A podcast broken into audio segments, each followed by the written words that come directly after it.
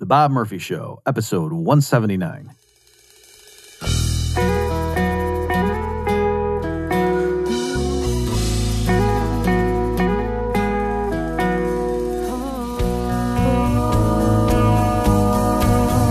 There's a tidal wave coming.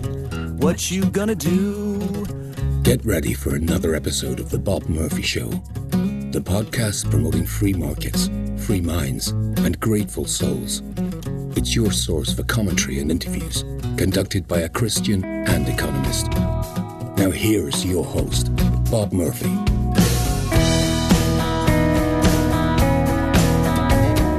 Hey everyone, welcome to another episode of the Bob Murphy Show. Today we're going to be talking with Nick Watts, who has a very interesting story.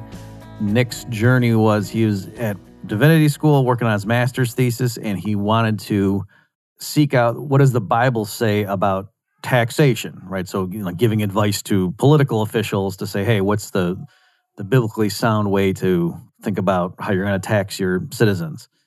And he ended up with the radical conclusion that the Bible teaches not only that taxation is theft, which is sort of a libertarian slogan that's been going around for the last few years, but in fact, Nick goes further and says the Bible teaches that taxation is in fact slavery. And so his book that we'll be discussing is called Taxation is Slavery The Biblical Case for Libertarian Politics. I want to just mention, even if you're not religiously inclined, I think you're going to get a lot out of this episode that we talk about things like what was slavery like in the ancient world, the things like that, that I think you're going to enjoy, even if you are not a believer yourself. So, just as far as some of the official bio, Nick Watts completed a Master of Divinity degree at Queensland Theological College in Brisbane, Australia. While studying, he became interested in Christian approaches to politics. He decided to write his master's thesis on biblical principles for how a Christian politician should go about evaluating tax policy. And then, as I say, the rest is history. But again, I want to stress what's really interesting about this, and Nick will elaborate in the conversation we're about to go into here, that he didn't go into this project as a Rothbardian. He went in, as he puts it, sort of like a someone in the same neighborhood as Ted Cruz or Ben Shapiro in terms of their political views, and he came out the other side as a Rothbardian type. So, without further ado, here is my discussion with Nick Watts. Well, Nick, welcome to the Bob Murphy Show. Hey, Bob, great to be here. So, obviously, we're going to focus on the content of your uh, your book, but can you just briefly give a little bit of background, just so the listeners have an idea of you know who you are and what you're where you're coming from? Yeah. So, as it pertains to the book, I started Bible college in 2016. I uh, went through to 2018, and I had to do a master's project for the end of that degree. And I went into it uh, with some interest in kind of the intersection of Christianity and politics. And I uh, decided taxes seemed like a really interesting question because it seemed really nuanced. So there were things I thought were seemingly obvious uh, that you know Christian politicians should be for or against. But mm-hmm. you know, where should the tax level be? That seemed like you, know, you could dial it to a really, really fine level of detail. So how would you work that out? What would be a biblical principle? And I thought if I could answer that, I'd probably get some fundamental principles to answer just about all the other questions that a Christian politician might ask. So I'll write a write a project on that. And I went into it as kind of a like a Ted Cruz, Steven Crowder, Ben Shapiro type of conservative. Mm-hmm. And then I started doing all the reading. And by the time I was a month or two into the reading, I was like, oh dear, I think I'm an ANCAP. It was a really rapid progression there. and uh, I had to rethink how I was going to structure the essay. uh-huh. So is your book the thesis, or you did your thesis and then you did the book based on that? So I did the thesis that was about eight thousand words, and that was all based. The thesis was really geared around Abraham Kuyper, mm-hmm. uh, who was kind of a, a limited government, principled limited government Democrat. Mm-hmm. Uh, and I thought I have a lot of material here that really doesn't fit into that Abraham Kuyper paradigm. I need to make a book out of this. So the book is kind of based on the thesis research. Okay, and the and the book is called Taxation is Slavery. Yeah, which was the conclusion of my thesis. Right, right. Okay, so yeah, to let the, let the listeners know where we're going with this. So can I just push you a little bit because that that opening and and folks he he emailed me pitching this idea and I thought wow that's I've never heard a story like that before.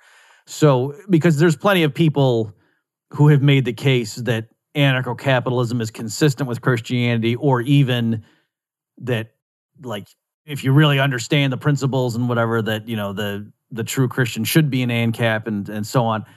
but what I really liked about your issue was is that you started out as a sort of right wing conservative type, and then you know lim- minarchisted, let's say at the very most, and Not quite. I think I, I had to I had to go through a step through minarchism on the way, but oh, okay, so you were even more of a yeah towards the statism, and so yeah, but it wasn't that you, if I understand it, it, it wasn't that you went out like you happened to be Christian and then you were reading Rothbard and Lysander Spooner, and then they converted you, and then you had to reconcile that with your Christianity. It was actually going to the Bible, just trying to understand how does the Bible, what does it teach us about taxation that actually you pushed you in that direction? Is that what happened? Pretty much. So I think I, I Okay. started off with um, a friend years before had introduced me to Abraham Kuyper. Mhm. For listeners who don't know, he was the Prime Minister of the Netherlands, uh, but he was also a Calvinist Christian theologian. Mhm. and he wrote an essay called uh, Calvinism and Politics. Uh, and I sort of started with that. I thought this guy, you know, he's Calvinist theologian, he was a politician, he must have thought this through. And Mhm. probably he's already got this great framework for it, and I'm just going to study that. And the more I studied it out, the more I thought I just, there's some deep inconsistencies here. I just can't reconcile it. And I, I met a guy who actually mentioned to me in passing that he was an anarchist. And I thought that's, that's really bizarre because I knew he was a, a Reformed Christian. I Mhm. thought, you know, don't we, you know, Romans 13, we have to have some taxes Right. and this kind of thing. So I said, you know, can you recommend me anything at all to read on on that angle? And he said, yeah, go check out Mises.org. And it was it was all downhill from there really. And he told me to start with Bastiat. And so I started reading Bastiat, and that that Mhm. took me, you know, a lot of the way. That kind of brought me as far as okay, this minarchism thing makes sense, but like even Bastiat kind of leaves some room for you know military and police type things to be done by the state. And so I thought, well, you know, I'll come that far. But the more I thought about it, the more I thought this, even Bastiat, you know, he's just, why isn't he an anarchist? I don't understand why he doesn't take that last step. I can't find a way to reconcile this, but it seems like anarchism can't be the right answer because of some stuff in the Bible. I eventually read Rothbard's Ethics of Liberty, and I think that really that made me rethink some stuff and made me go, hold on, maybe this could be done. Maybe this isn't absolutely a pipe dream. And he's some sort of describing private defense agency type stuff, Mhm. crime insurance, and all that kind of thing. I went, okay, hold on. Uh, there's also I can't remember who wrote it. But there's there's a thing out there on the internet called the obviousness of anarchy uh, that I had. A, Huh, I don't think I've seen that. I just I found it via YouTube, and it, the whole premise of it was kind of you know there is a lot of anarchy going on around you right now. You just don't realize it. There's you know there's heaps of private security that exists. It's not like the state actually has a monopoly on security.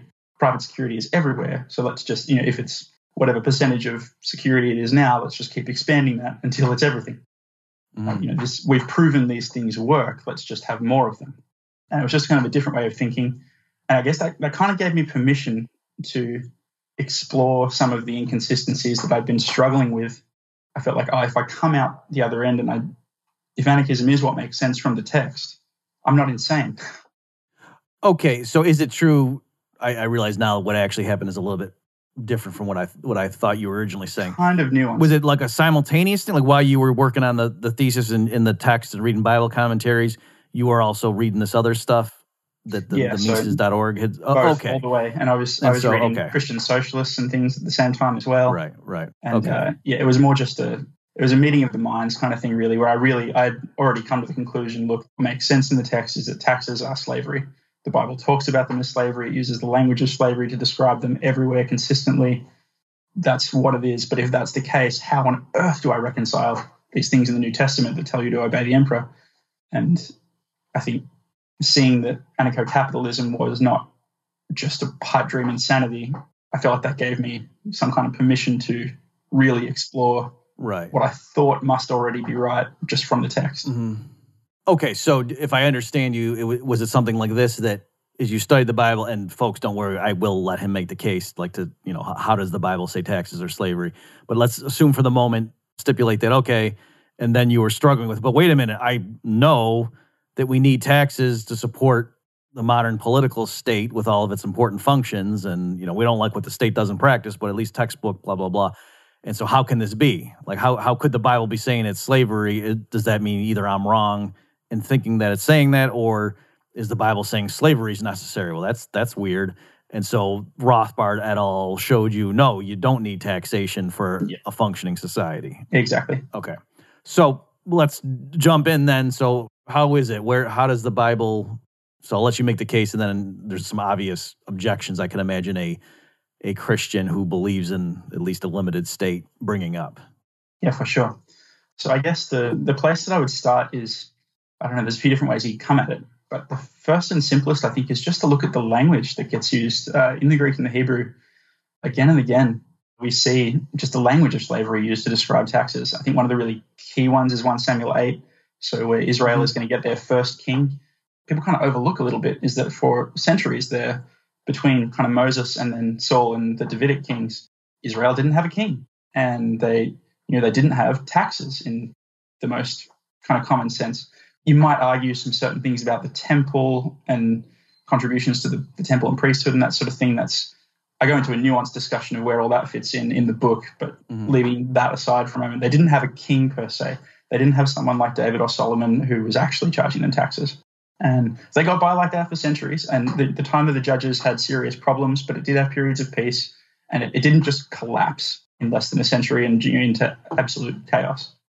But then they, they get a king, and what what God says to them through the prophet Samuel is, if you institute this king, he will take a tenth hey, hey Nick, Can I can I stop you just for a second for for the benefit of the listeners who are vaguely familiar with this?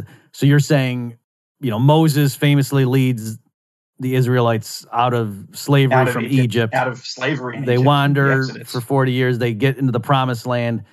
And then they know at some point, like, oh, and then King David comes along, but you want to stress there was a long period in between there yeah. where, you know, the, the people of Israel were the, the 12 tribes, they were up and running, but there was no state apparatus for sure. There was like a religious exactly. hierarchy.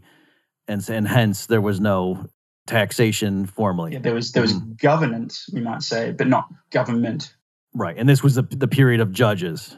Yeah, so they had judges, okay. but judges did not exact taxes. Right, and again, I had kind of show that in some detail through the book. Uh, at one point, they they try to get Gideon to become the king, and he refuses. He, you know, when no, I'm not going to do that. Uh, you know, he'll be the judge, but he won't be the king. He won't exact taxes. Anyway, when they do ask finally for a king, God says through the prophet Samuel, "Look, if you have a king, he'll take a tenth of all your stuff and you will be his slaves. That is the language that God uses. You'll be his slaves. And you know that was kind of a turning point for me just to kind of see that there on the page mm-hmm. and kind of trace that through and sort of went, okay, that does carry through throughout further into the Old Testament uh, when when David or Solomon when they conquer an area, when they you know fight off a foreign nation and conquer them, that nation pays them taxes and becomes their slaves. That's you know that language always goes hand in hand. They became their slaves and paid tribute. Mm-hmm. That's something that carries through into the New Testament. Even uh, there's a point where Jesus is talking to Peter, and uh, you know Jesus. Hey, hey, Nick, sorry to stop you, but I just I just want to make sure I'm catching you. Are you saying that, like, to say they became their slaves? and paid tribute like you're saying that how do we know they were their slaves oh because look at they keep sending them periodic money like in other words that that's the the outward sign that we know they're in subjection and are slaves. In other words, it's not that they were bound in chains and were took, yeah. taken back to and, and were picking you know fruit or something. It was that they had to keep sending these this money or else troops yeah, were going to exactly. show up and you know kill exactly. some people. Yeah, so that's yeah, good point to clarify. The the point I kind of make through a lot of that section of the book is the text of the Old Testament uses this language. It says, I've got one of them right here, 1 Chronicles 18 2. And he defeated Moab, and the Moabites became slaves to David and brought tribute. Mm-hmm. That's that's how the text phrases it. But clearly, from mm-hmm. context, mm-hmm. what it means is they keep bringing regular, you know, right, tribute right. funds. Um, so it's not that yeah, someone's standing over them, cracking your whip, forcing them to work on particular things. Right. They're just right. they are forced to bring regular tribute, and that means that they are slaves. That makes them slaves, right. and that language carries okay, through to the New Testament, Jesus uses the language of slavery and freedom to describe uh, the the tax that he and Peter pay. For the, you know, it's an obscure story in the New Testament, but there's a point where temple officials are asking Peter, "Hey, does does Jesus pay the tax here?" And Jesus says, "Look, you know, I don't have to pay the tax because it's my Father's house and I'm a son. Sons are free. Taxes are paid not by free people but by the slaves." So again, that that language is just consistent. And mm-hmm. other places in the New Testament where uh, paying taxes is discussed. The language of mm-hmm. slavery is right there beside it. Into the church fathers, uh, we see, uh, particularly, I think uh, Tertullian makes this point that he sarcastically says, you know, Caesar, if he was going to take over heaven, what would taking over heaven look like? It would look like Caesar trying to impose a tax on heaven. So just That's what the church father says. yeah. Uh, so just it's this consistent thing through Old Testament, New Testament church fathers. They just identify paying taxes with being enslaved by a foreign king and a foreign nation. Okay, and so tell me if if this violates your theological, but I would say not only did, did God the Father in the Old Testament tell the Israelites, if you want to be free, you wouldn't pay taxes. So are you sure you want a king, right? But then also Jesus the Son. What I meant with the theology was calling the God of the Old Testament the Father, and and Oh, then yeah. the the Jesus the Son in the New Testament reiterates that and says, I don't owe a tax because I'm I'm free Exactly. you know, and and only people who aren't free would actually owe it. But is that the one where he goes into the gets it out of the fish's mouth? That's the one. So he Okay. chooses to pay And- it, but he says, I wouldn't, Mhm. I don't have to, but so as not to give offense to them, go and get a coin out of the fish's mouth and pay it for both of us. So he, he sort of takes this let's not make waves approach, but let me be Mhm. clear, I don't I don't have to pay that. The sons are free. Okay, great. Okay, so is there more you want to say? I mean, I think you've you've pointed out enough. Do you, do you, there more you Yeah, want to say, or did- should we move to? Okay, so enough for now. Okay, so then, I mean, obvious stuff. There's certain passages. I mean, every every April fifteenth, I go to is it Bi- is I think it's BibleGateway.com. I I go to this, a website that has like a verse of the day, Yeah. and they always say, and this is why you pay taxes. You know, and it's every April fifteenth, keeping us, you know, all right. You know, I'm a good Christian, and I don't, I may not like it, but this is why we do it. And so, how how do you? I mean, that's the standard objection someone's going to bring up is doesn't the Bible clearly say, you know, we this is the reason we pay taxes? Yeah, and so that, that's the elephant in the room always with this discussion is Romans 13. And so I made a deliberate choice to start the book with that passage, just knowing Mhm. anyone who knows anything already about the subject, that's going to be the, the critical thing. In fact, let me pull it up. Just to, do you happen to have it in front of you, or should I pull it up? I do. I do have it in front of me. Oh, okay, yeah. What, can you actually just say because we're assuming everybody knows it verbatim? Can you just go ahead and read it just so everyone knows exactly what we're grappling with, Sure. please? Uh, so this is Romans 13, 1 to 7. It says, Let every person be subject to the governing authorities, for there is no authority except from God, and those that exist have been instituted by God. Therefore, whoever resists the authorities resists what God has appointed, and those who resist will incur judgment. For rulers are not a terror to good conduct, but to bad. Would you have no fear of the one who is in authority? Then do what is good, and you will receive his approval. For he is God's servant for your good. But if you do wrong, be afraid, for he does not bear the sword in vain. For he is the servant of God, an avenger who carries out God's wrath on the wrongdoer. Therefore, one must be in subjection, not only to avoid God's wrath, but also for the sake of conscience. For the same reason, you also pay taxes. For the authorities are ministers of God, attending to this very thing. Pay to all what is owed to them taxes to whom taxes are owed, revenue to whom revenue is owed, respect to whom respect is owed, honor to whom honor is owed. Okay, so prima facie, it looks tough if you're telling me the Bible says taxation is theft. So what? How do you? So yeah, like I said, I think there's two routes. One is you could say you're wrong in thinking that taxation is theft from the Bible, or two is the Bible is endorsing slavery. And to be fair, there are other passages people get mad and say Yeah. there are places too where where, where Paul does seem to you know talking like like you know masters be nice to your slaves slaves you know that kind of stuff. So it is true even that the bible doesn't in some places seem like it's going to overturn slavery in an earthly sense. Uh, so I think one of the big things I bring out very early in the book uh, is just I do a chapter on what when the Bible talks about slavery, what's it talking about, and try to make a Mhm. very important distinction between conquest slavery versus contract slavery. right So there are people who are slaves because they've entered into like a debt repayment contract. It's for you know a limited time or until they've paid off a debt, that sort of thing, and that is okay. That is not considered immoral or unethical. It's sort of considered an undesirable state to be in, but it's not immoral. right There's a real sense in which you could call a mortgage a slavery contract. It's, it's a debt. right. You're working for someone else. Mhm. But there's conquest And slavery even- where the king rolls into Right. town, puts the sword to everyone, and says, you know, you've got to start bringing tribute. That's obviously wildly immoral.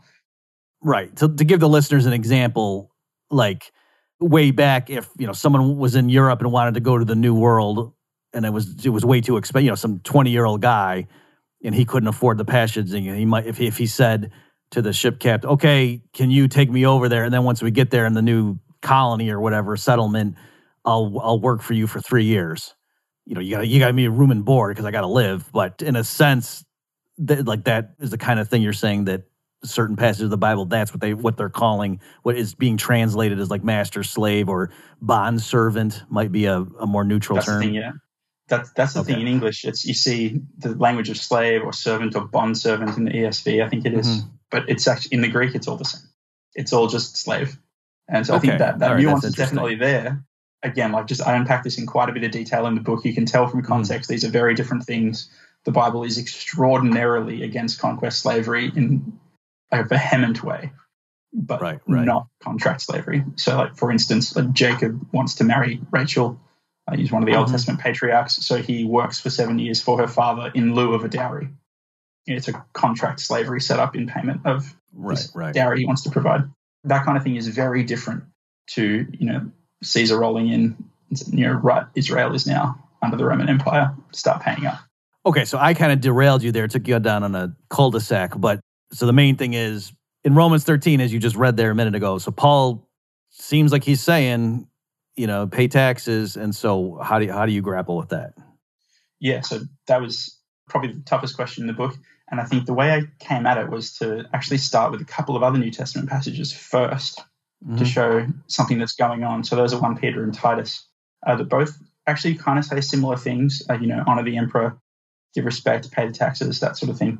But in those other passages, it's much more, you know, just one verse away from slaves obey your earthly masters. It's, you know, there's this very clear connection that Mhm. the reason you submit to Caesar and pay the taxes is the same reason that slaves submit to their masters. And if you look a bit more carefully at Romans, you see that Romans 13 comes at the end of Romans 12.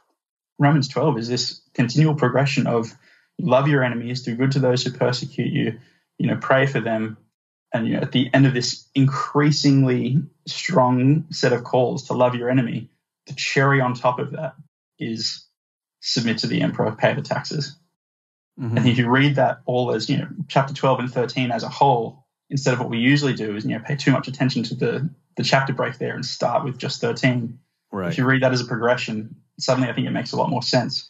You see that what Romans 13 is really doing is giving you the, um, the Mhm. kind of ultimate application of what, what I've called tactical pacifism, Right. that if you're stuck in the position of a slave, you can choose to be submissive and love your master and do good to him and you know overcome evil with good. And so it's the same thing we see with uh, like Daniel and Nehemiah in the Old Testament when when Israel gets conquered and they get shipped off into slavery. Mhm. Uh, you know they go before this king who has conquered them, but they you know they wish them long life and good health. And you know, Nehemiah goes before Artaxerxes and says, you know, may the king live forever. And you know, he operates as a servant in the household. Right. It's it's that kind of thing. It's it's choosing to be submissive and loving in spite of what's being done to you. Okay. And, and by the way, Nick, you're you're not the first person I've heard say that when we read Romans 13, you need to realize it comes after Romans 12, which makes sense. And and so reading that whole thing, it does at least seeing the context helps. But but still, having said all that, I mean, it's some of that language in there, you know, about for this is why you know God's put them in charge, and you know, hey, if you have, it sounds like he's saying if you haven't done anything wrong, the ruler's not going to bother you any. And so, on the face of it, that is a weird thing to say because Paul, at various points, was in prison for Yeah. proclaiming Christ, and so clearly, you know, it, it- it's like it's sort of a weird thing where like he couldn't possibly mean what it sounds like he's saying, Mm. and we're not just doing that because of our Rothbardianism, just because Yeah. just knowing his history, you know, he, and he obviously knows that it's you know Herod's not someone who's You who hasn't I ever sinned in his life. You do Right. sometimes have things to fear from the state, even if you're doing the Right, right thing. Right. So I, I don't know. Do you want to speak to that a little bit? I mean, I've heard different theories that oh, he was having to be cool to get the message out subtly, or Yeah. when he says, for example, give taxes to whom they're owed. If you don't think you owe taxes to anybody because you're an anarchist, well then you see what I'm saying? Like it's kind of Yeah. a clever. So, So it how is do you feel definitely possible that there's some subtlety going on there with the context because you have to remember Mhm. that Paul is writing this when the Roman Empire is very much in power. And he's Mhm. writing it to Christians in Rome who are, I think at this point, there's already been this expulsion of the Jews from Rome. I think I've got the timeline right there. Maybe don't quote me on that. That's I'm having to dig back into the college days. But you know, there is there is a real threat of persecution for the Christians in Rome from the Roman authorities. And so Paul, knowing that you know anyone might intercept this letter and open it up, Mhm. there is the possibility that he's being deliberately a bit cautious about exactly what he says in it and trying to make the case that look, we're not here to rock the boat, we're not here to overturn Rome. Mhm. Uh, you know, we are we're citizens who can be relied on not to cause trouble. He, he may even be sort of playing that angle a bit more strongly than he otherwise would, just because of that context. Uh, that that is a real okay. possibility. Um, I don't I don't know if I want to be dogmatic or conclusive about it, but it is worth kind of bearing in mind. Yeah, we see that actually also in the Church Fathers. Tertullian says that very explicitly. Mhm. Uh, he's kind of pretty open Right. about the fact that yeah, the the Roman state is the enemy of the church and of the believers, but we submit to it anyway because we're Christians and we love our enemies. That's what we do. That's that's how we roll. Right, right, right, and and also the earlier passage with Jesus and, and Peter and the, the temple tax just Yeah. epitomizes that, right? So that's another feather in your cap for the position you're trying to take. Is that so? If I, if I get what you're saying, you're saying Paul in Romans 13 is not contradicting your claim that the Bible says taxes are theft. He's just saying if someone is stealing from you, like you know, a standard Christian would probably say, if there's a mugger who comes up and says, "Give me your wallet," and your only choices are to give him the wallet or to shoot him in the head, a lot of Christians would probably say, you know, really, if you really want to go above and beyond, just give him the money rather than having to Yeah. kill the guy. Here's my wallet and here's my watch. God bless you. That that's a legitimate Christian thing to do. and clearly jesus there in you know in the earlier passage we discussed says i don't owe this tax so in a sense if someone thought you know someone pointed a gun at him and said you got to pay this tax or back then it wouldn't be a gun but um Yeah, you know, if they were going to that- club him yeah then he he you know that would be clearly theft right if, if taking Yeah. it from him but he's saying i i choose to pay it you know so as not to give offense and or so on you know to, to ruffle feathers because you know his his his purpose there is for something else it's not to overturn temple taxation policies Yeah. okay And just to just to drive that point home, Mm-hmm. uh, one of the things when I started doing the really the biblical study, one of the things I went looking for is is there any case in the Bible of someone refusing to pay a tax? Does that come up ever in, in the Bible? And I found actually yes, it does. Mhm. Uh, there's two cases in Judges that are really, I think, the big clear ones, which are Ehud and Gideon. Mhm. Under Ehud, Israel's been conquered by, uh, let me get this right, it's the Moabites. Israel's been conquered by the Moabites. Eglon's the king of Moab, and Ehud gets delegated to take Israel's tribute to, E- to Eglon. And he goes there and he assassinates the king and kind of ends the whole tribute tax relationship. Whatever you might call that, it's not pacifism. That's he's not choosing Right, the tactic of pacifism there. He's assassinating the king who's asking for taxes Mhm. and the other one is Gideon, who you know leads a revolt. And when we meet Gideon, it says he's beating out wheat in the wine press to hide it from the Midianites. So he's sort of engaged in tax evasion. Just for, for listeners who don't know that can you spell that last one out a little bit I, I know what you're talking about but can you spell that out yes, uh, tribute and taxes might not always be paid in money, uh, particularly that early in history. Uh, you know exactly what was being used as the money is in a bit of flux. Soldiers might turn up and demand tribute, but the tribute might just be you know a portion of the wheat harvest or you know a portion of the cattle Mhm. flock or whatever it is. So yeah, part of what Gideon is doing when he we meet him, and the first thing we're told about Gideon is that he's beating out wheat in the wine press. He's instead of beating it out openly in the field, he's doing his wheat production stuff, you know, in this hidden, secluded, tucked away place inside the wine press to make sure that the Midianites can't come and take his wheat. right right okay Uh, so there are these acts of overt tax evasion and rebellion in the Old Testament, and they're sanctioned by God. You know, God sends Gideon. right So, you know, I- I'm left thinking to myself, how, my big question, I think, going in was how do I reconcile that with what Paul says in Romans 13? How on earth can I put Right. those together? That was probably my biggest biblical tension.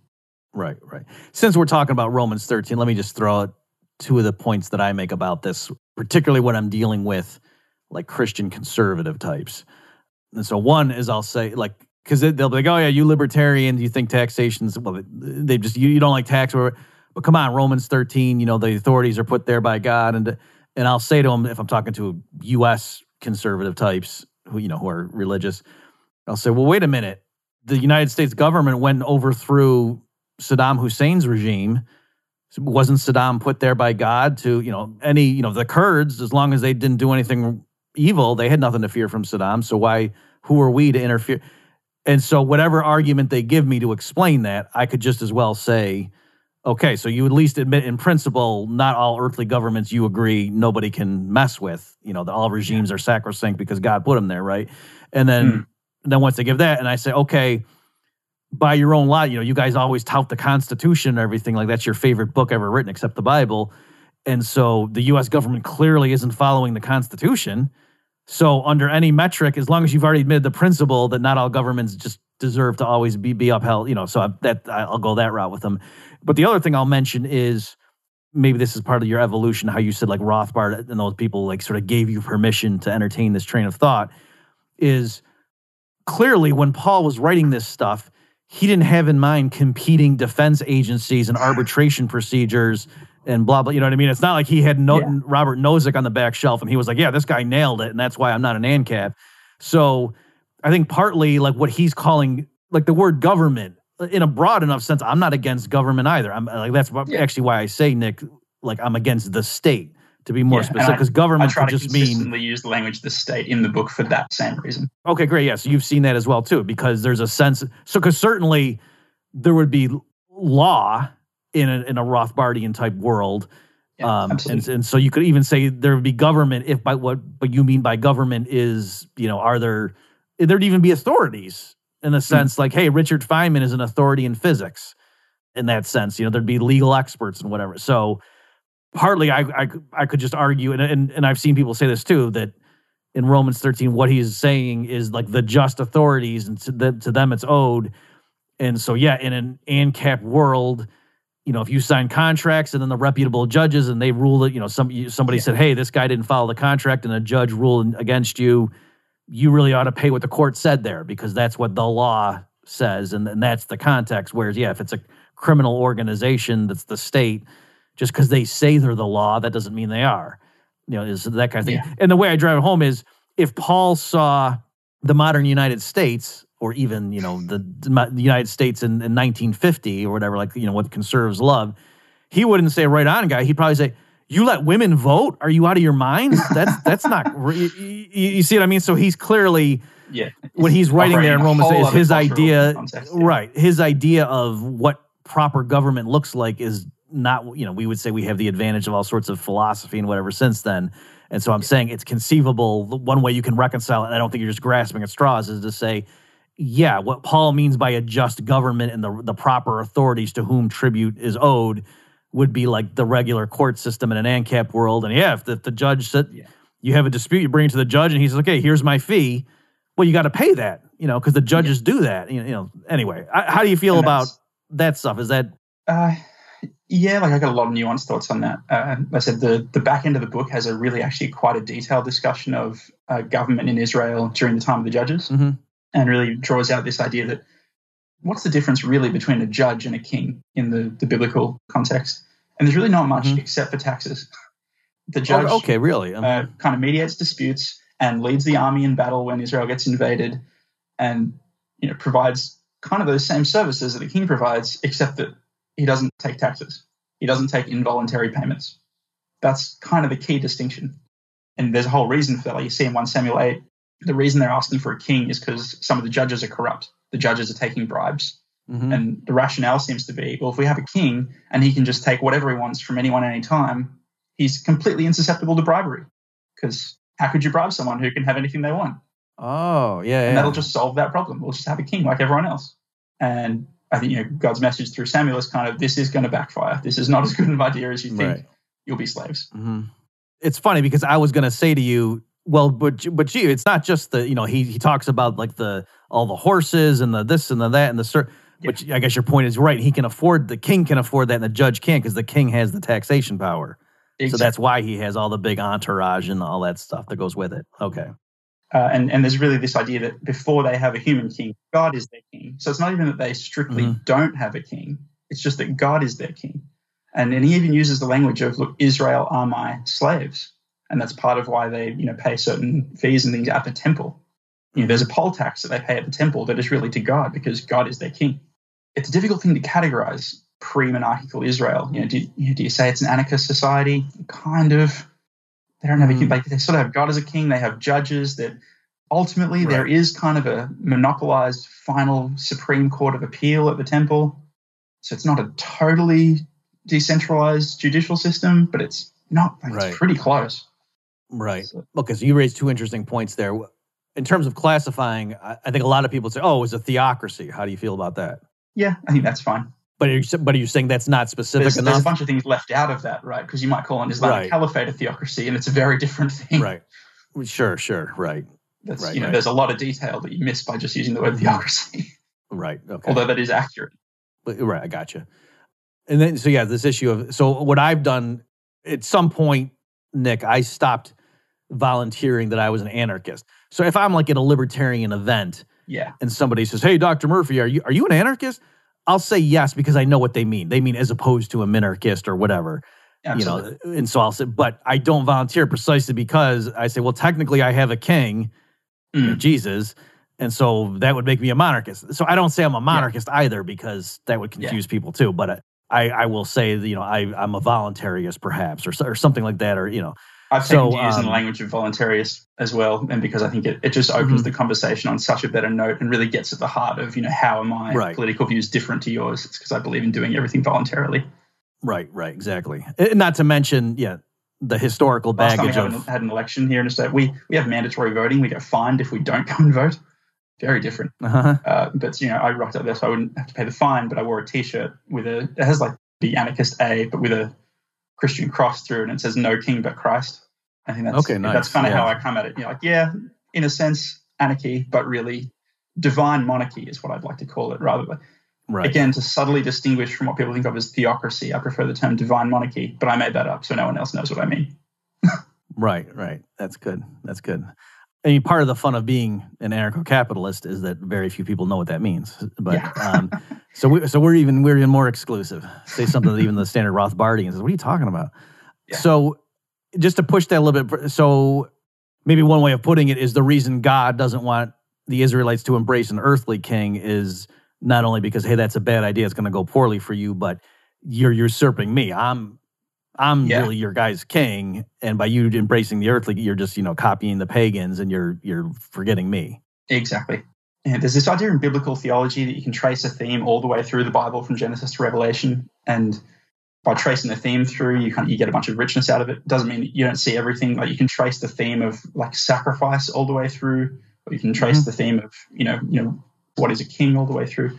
And one of the things I tried to do in the book was kind of show the gospel from Genesis to Revelation through the lens of who is going to be king. So, you know, start out with God as king. People move into having, you know, they reject him in the garden, obviously, but move into having human kings. And there's this whole tension of when are God's people going to have God as their king again? And then Jesus comes and just, you know, kind of reconciles all of that. They're going to have a human king, Jesus, who's also God their king. He puts it all together, and that that's kind of how it all gets fixed. That's the gospel solution to this problem of humanity not having God as their king. And this really comes to a head when the people come to crucify Jesus. And Uh-huh. I think Pilate says to them, you know, Shall I crucify your king? And the crowds cry out, We have no king but Caesar. It's Mhm. like this moment of just stark rejection of, you know, we won't have God as our king, we'll have Caesar instead. Caesar is the idol. And Right. that all gets kind of fleshed out in the last chapter of the book. I try to really end on that gospel note. hmm Like, notice, guys, in your zeal to kill Jesus, look what you ended up saying. Like, that, that's not a coincidence. That, yeah. Exactly. By the way, that was what you just said. There was was gorgeous. I mean, once you said it, I realized, oh yeah, that was staring me in the face. I never thought of that before. That among other things, when Jesus come, but he reconciles the humans. Say, no, no, we want an, you know, we want a man, a man as our king, and God saying, well, really, it should be me. And then Jesus fixes that. That that's awesome. Yeah, I- that I've all tension in 1 Samuel thought 8 that is before. resolved when Mhm. Jesus comes, and every other tension of the Old Testament, really. hmm So, can I ask you just as a practical question? I'm not sure if the Bible gets into this, or if you, because you obviously you've been reading other things too. So my understanding is the judges did not make law; they were just trying to apply the law that you know Moses gave them from God. Yeah. Obviously, Yeah. W- Did the kings make law, or were they also technically, or at least what they were supposed to be doing, was just interpreting the the applying the law to specific cases, or did they engage in what you know Hayek would call legislation? Uh, I had some. I don't think I could answer this really in a lot of detail. I haven't tried to really flesh out thoughts on this, but definitely, I mean, definitely the kings kind of legislate as far as at least you know, what are their taxes going to be? The kings didn't all have the same tax rates and they didn't tax all Mhm. the same things. Um, so at least as far as that aspect of their laws, they they were different to one another. Um, you know, different generations. Um, you know, Solomon was known for putting pretty heavy taxes on Israel, and then his son comes up and to kind of prove that he's just as just as solid of a king as his father. He says, you know, I'm I'm going to impose even a heavier burden just to show that I'm an even bigger, badder guy.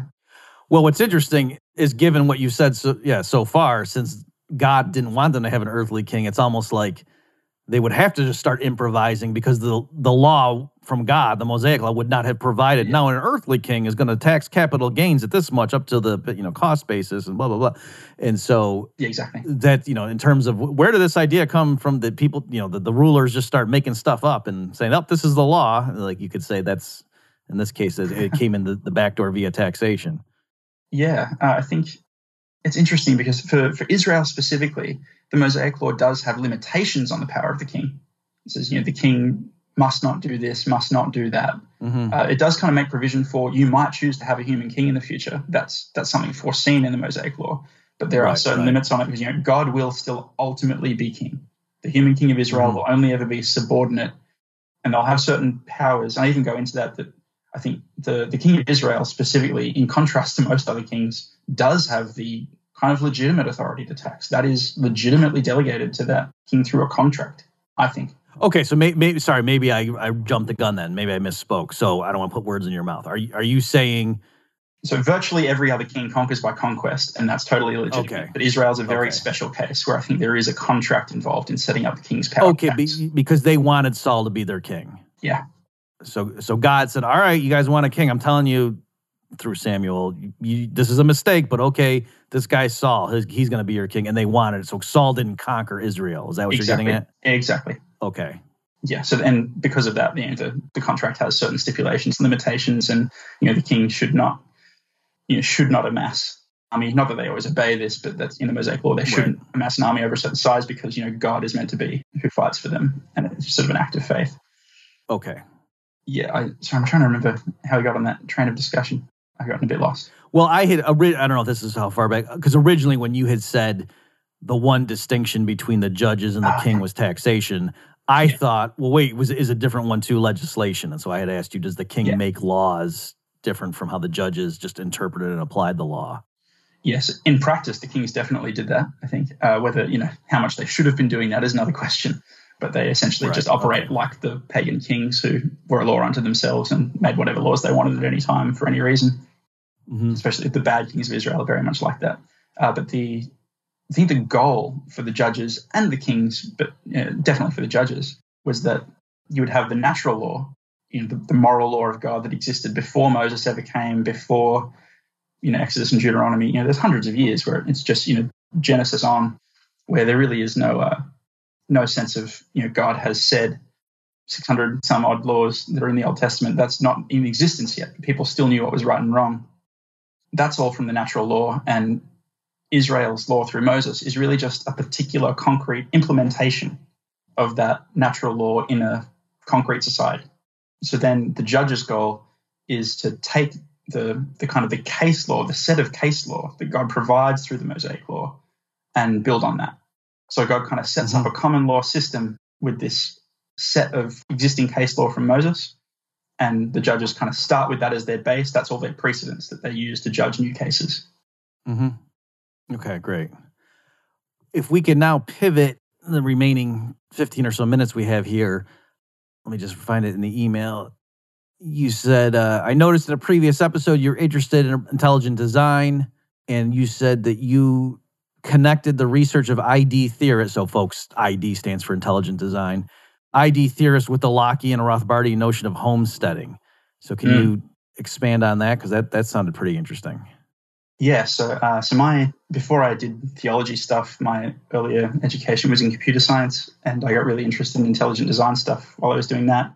I was actually at one point looking to write a master's about how to quantify information in a computer system, and then to try and apply that to kind of biological systems and information stored in the DNA, and you know try to go down that whole intelligent design route.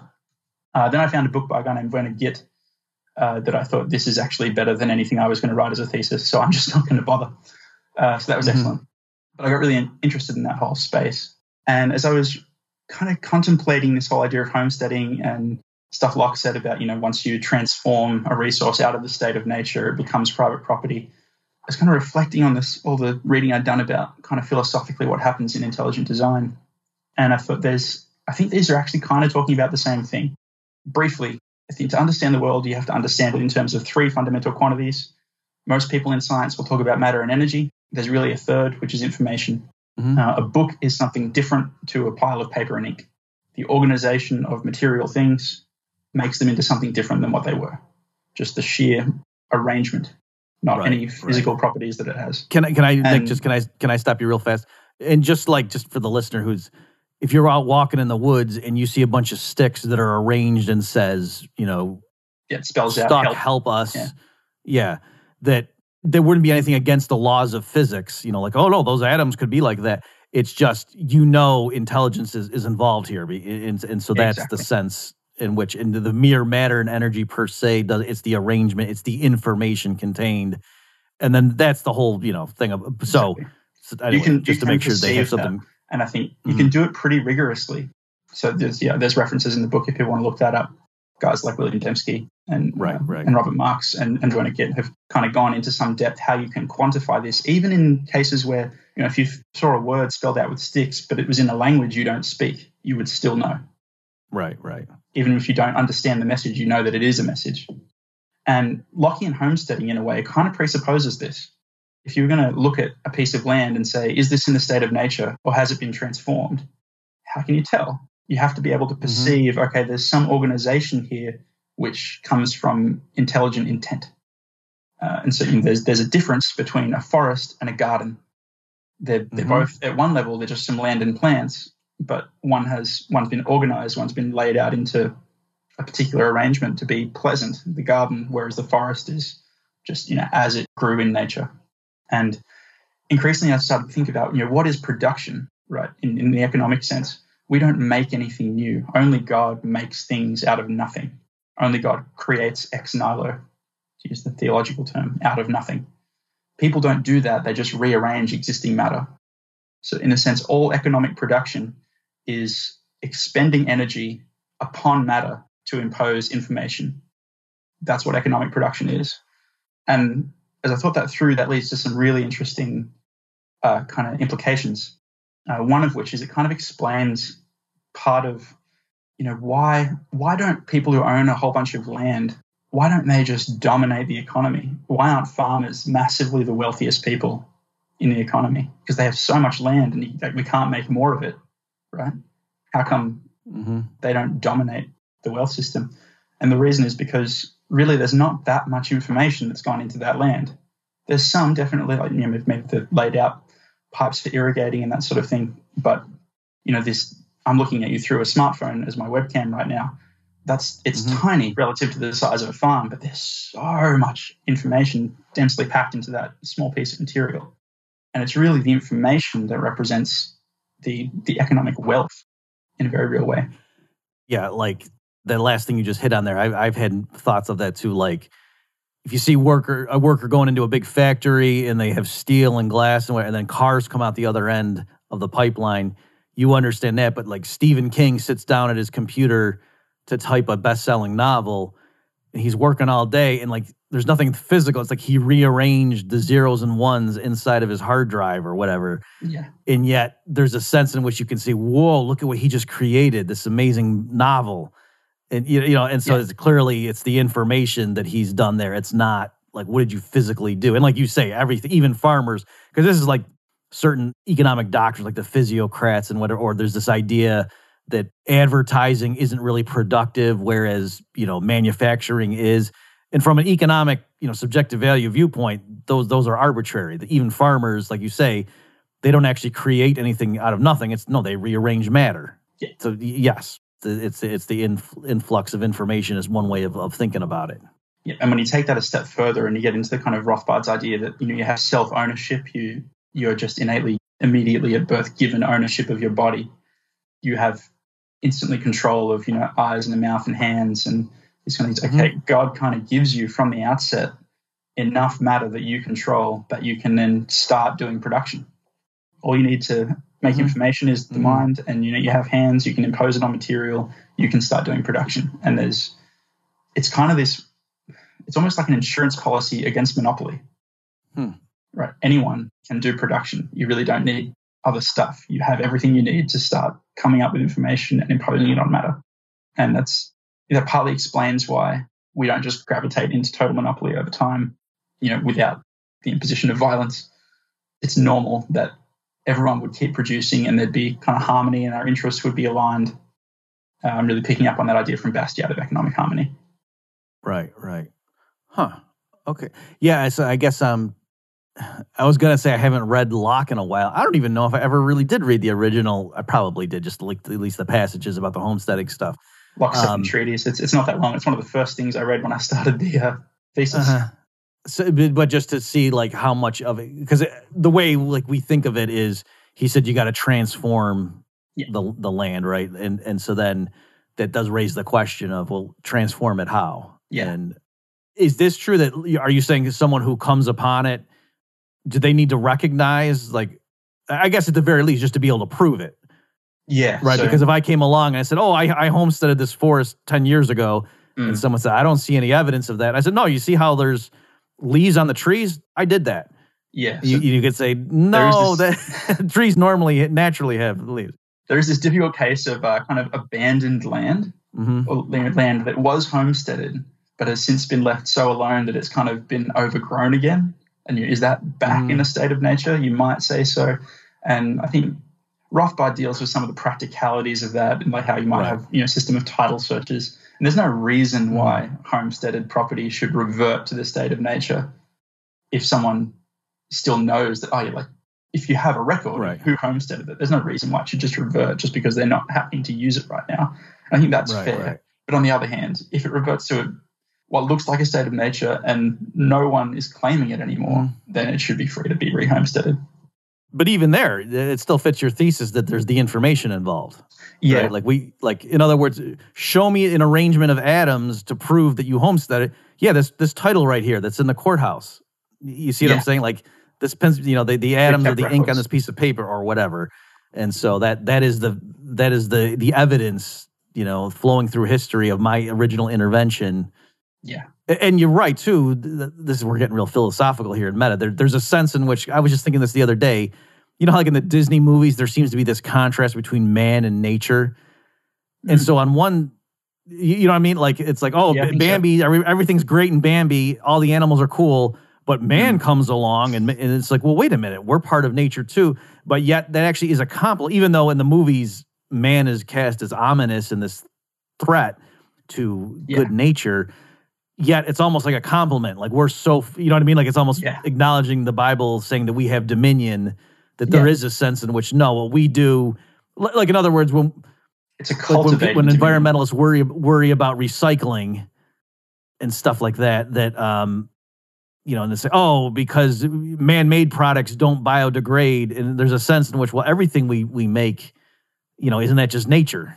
You, you get what I'm saying? And yet there there does seem to be a, a, a qualitative difference. Like we know what people mean if they see a plastic bottle on the ground. Say, oh man, that's look what we did. We we spoiled nature with that. Yeah. And so That's an excellent point. but but it's uh, where I'm going with this is that you, what you're saying kind of that kind of fits that like it, human agency or intelligence doing things out in the world like it leaves its mark, and so that like that's kind of what maybe one way of of, of seeing it. Yeah, and so one of the kind of where I go with that in the chapter is I think in a Rothbardian society where we had competing private courts, one of the things that the courts should do is apply some of these ideas from intelligent design theory to determine where property boundaries should be uh, in in cases where it's you know a bit subtle. So you know, for Mhm. instance, I think one of the examples I gave was if you plant a row of trees, uh, you know, if you maybe you leave them you know a meter apart so that you don't totally overwhelm the soil but is that you know that meter of dirt in between it's kind of technically unchanged. Is it still in a state of nature? Can someone else come and homestead it? Mm-hmm. and my answer is Mhm. well no because you can see that there's been an intelligent choice to leave that empty. It's been left empty with purpose. Right, right. and so that in that sense it has been homesteaded. Information has been imposed on that larger area and deliberately left some of it fallow with no tree planted. And a judge in a rothbardian society should take note of that and say, no, that's not available for homesteading. You, it's trespassing if you try to take that. Right. And so that, that even answers another one thing I really struggled with. My dad's a big hiker. He really likes the idea of being Mhm. out, you know, in the wilderness, out in, in the bush, as we would say in Australia. And I thought, can there just never be a nature reserve? Is that just a thing that can't exist in a Rothbardian private property society because it's always able to be homesteaded? There's, you know, the problem we have now really is that the Crown in Australia, the Queen, effectively just says, no, no, no, that bit of forest that's totally untouched, it's mine. No one's allowed to build anything there. Deal with it. And in a Rothbardian society, you don't have that. So can we never have a nature reserve? And I kind of thought about it for a while and thought, well, no, you could you could definitely set up a nature reserve. You just have to set it up in such a way that it's it's very clear for the sake of the you know the courts who would have to argue over it that this has been left in you know pretty close to the state of nature on purpose. Mhm. And so, you know, a great example you might come up with is like Central Park in New York, Hyde Park in London. You know, if you took a particular square meter of Central Park, it might look an awful lot like it's in the state of nature. Right. But taken as a whole, the whole city around it, it's very clear that this area has been left to be a park and not to just be more high rise. That's been done on purpose. Right, right. And that that phrase really is at the heart of idea. It was on purpose. It was Yeah. designed. It you know there's a, there's intentionality involved. Exactly. Exactly. And and that's the whole thing with human action. Like the phrase human action, you know, Mm. Mises talking about, you know, praxeology to, to say it's it's not just bodily motions. Like if we're going to attribute intentionality and purpose to this mat this bag of cells blobbing around, then we say, oh, that's a human action. There's there's purpose involved. Yeah, So- absolutely. Um, so I'm just saying these these notion of like m- mere matter and motion, and then or it's like the mind body problem and all. So a lot of this stuff. It, it does seem to come down to it's not just matter and energy, but information, and that Yeah. you know, like like information implies the existence of minds. Yeah. How do you feel about Yeah, that? definitely. Right. So, Oh, yeah, absolutely. Uh, so this is, you know, if you want a two dollar word, it's the teleological argument for the existence of God. There is Right. information in the Right. universe, and it must come from a mind, and that mind is God. In very, very short form. W- w- Well, sure. I mean, so that's where ultimately where I go. But I'm just saying the mere to call something information. If there were no minds, n- not Yeah. God's mind, but just in general, to even talk Yeah. about information means there must be a mind in principle of capable of perceiving it. Yeah. Yeah. Well, we we covered a lot of material, a a lot of uh, deep concepts in this episode. Um, this we're wrapping down the uh, the time we had allocated for it. Um, do you, is there anything else you want to say as uh, final words in terms of people who are? Is this all in the one book, or are these separate things you've written? Uh, this is all in the one book. The book is pretty large. It's uh, it's about 400 pages. Uh, so I kind of, it is pretty solid. I just I put the warning out there to anyone who wants to get into it. I wrote it trying to write the book that I wished had been in the Bible College library. so I didn't shy away from saying technical things. I didn't shy away from using Greek and Hebrew words, any of that kind of stuff. So it's it's readable if you don't have the theological background. You can get through it, but it's you know think of it as a kind of a book targeting people with at least an academic bent. Okay, great. And so they, I'm just looking at it now.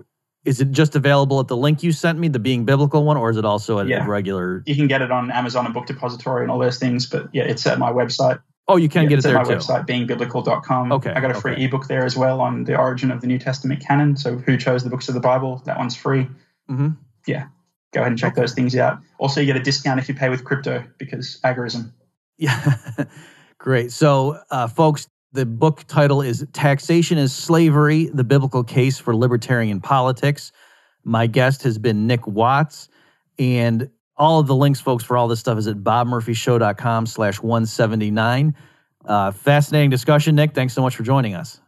Thank you. Uh, you know, your stuff, your podcast stuff, and things you've written have been hugely influential on me, kind of getting through all this wrestling. So hugely appreciative. A big fan. Thank you for all the hard work you put in over many years. Oh, I, I appreciate that. Thanks. This, this book sounds great. I'm sure you'll get a lot of interest in it. You've just experienced another episode of The Bob Murphy Show, the podcast promoting free markets, free minds, and grateful souls. For more information and to subscribe to this podcast, visit bobmurphyshow.com.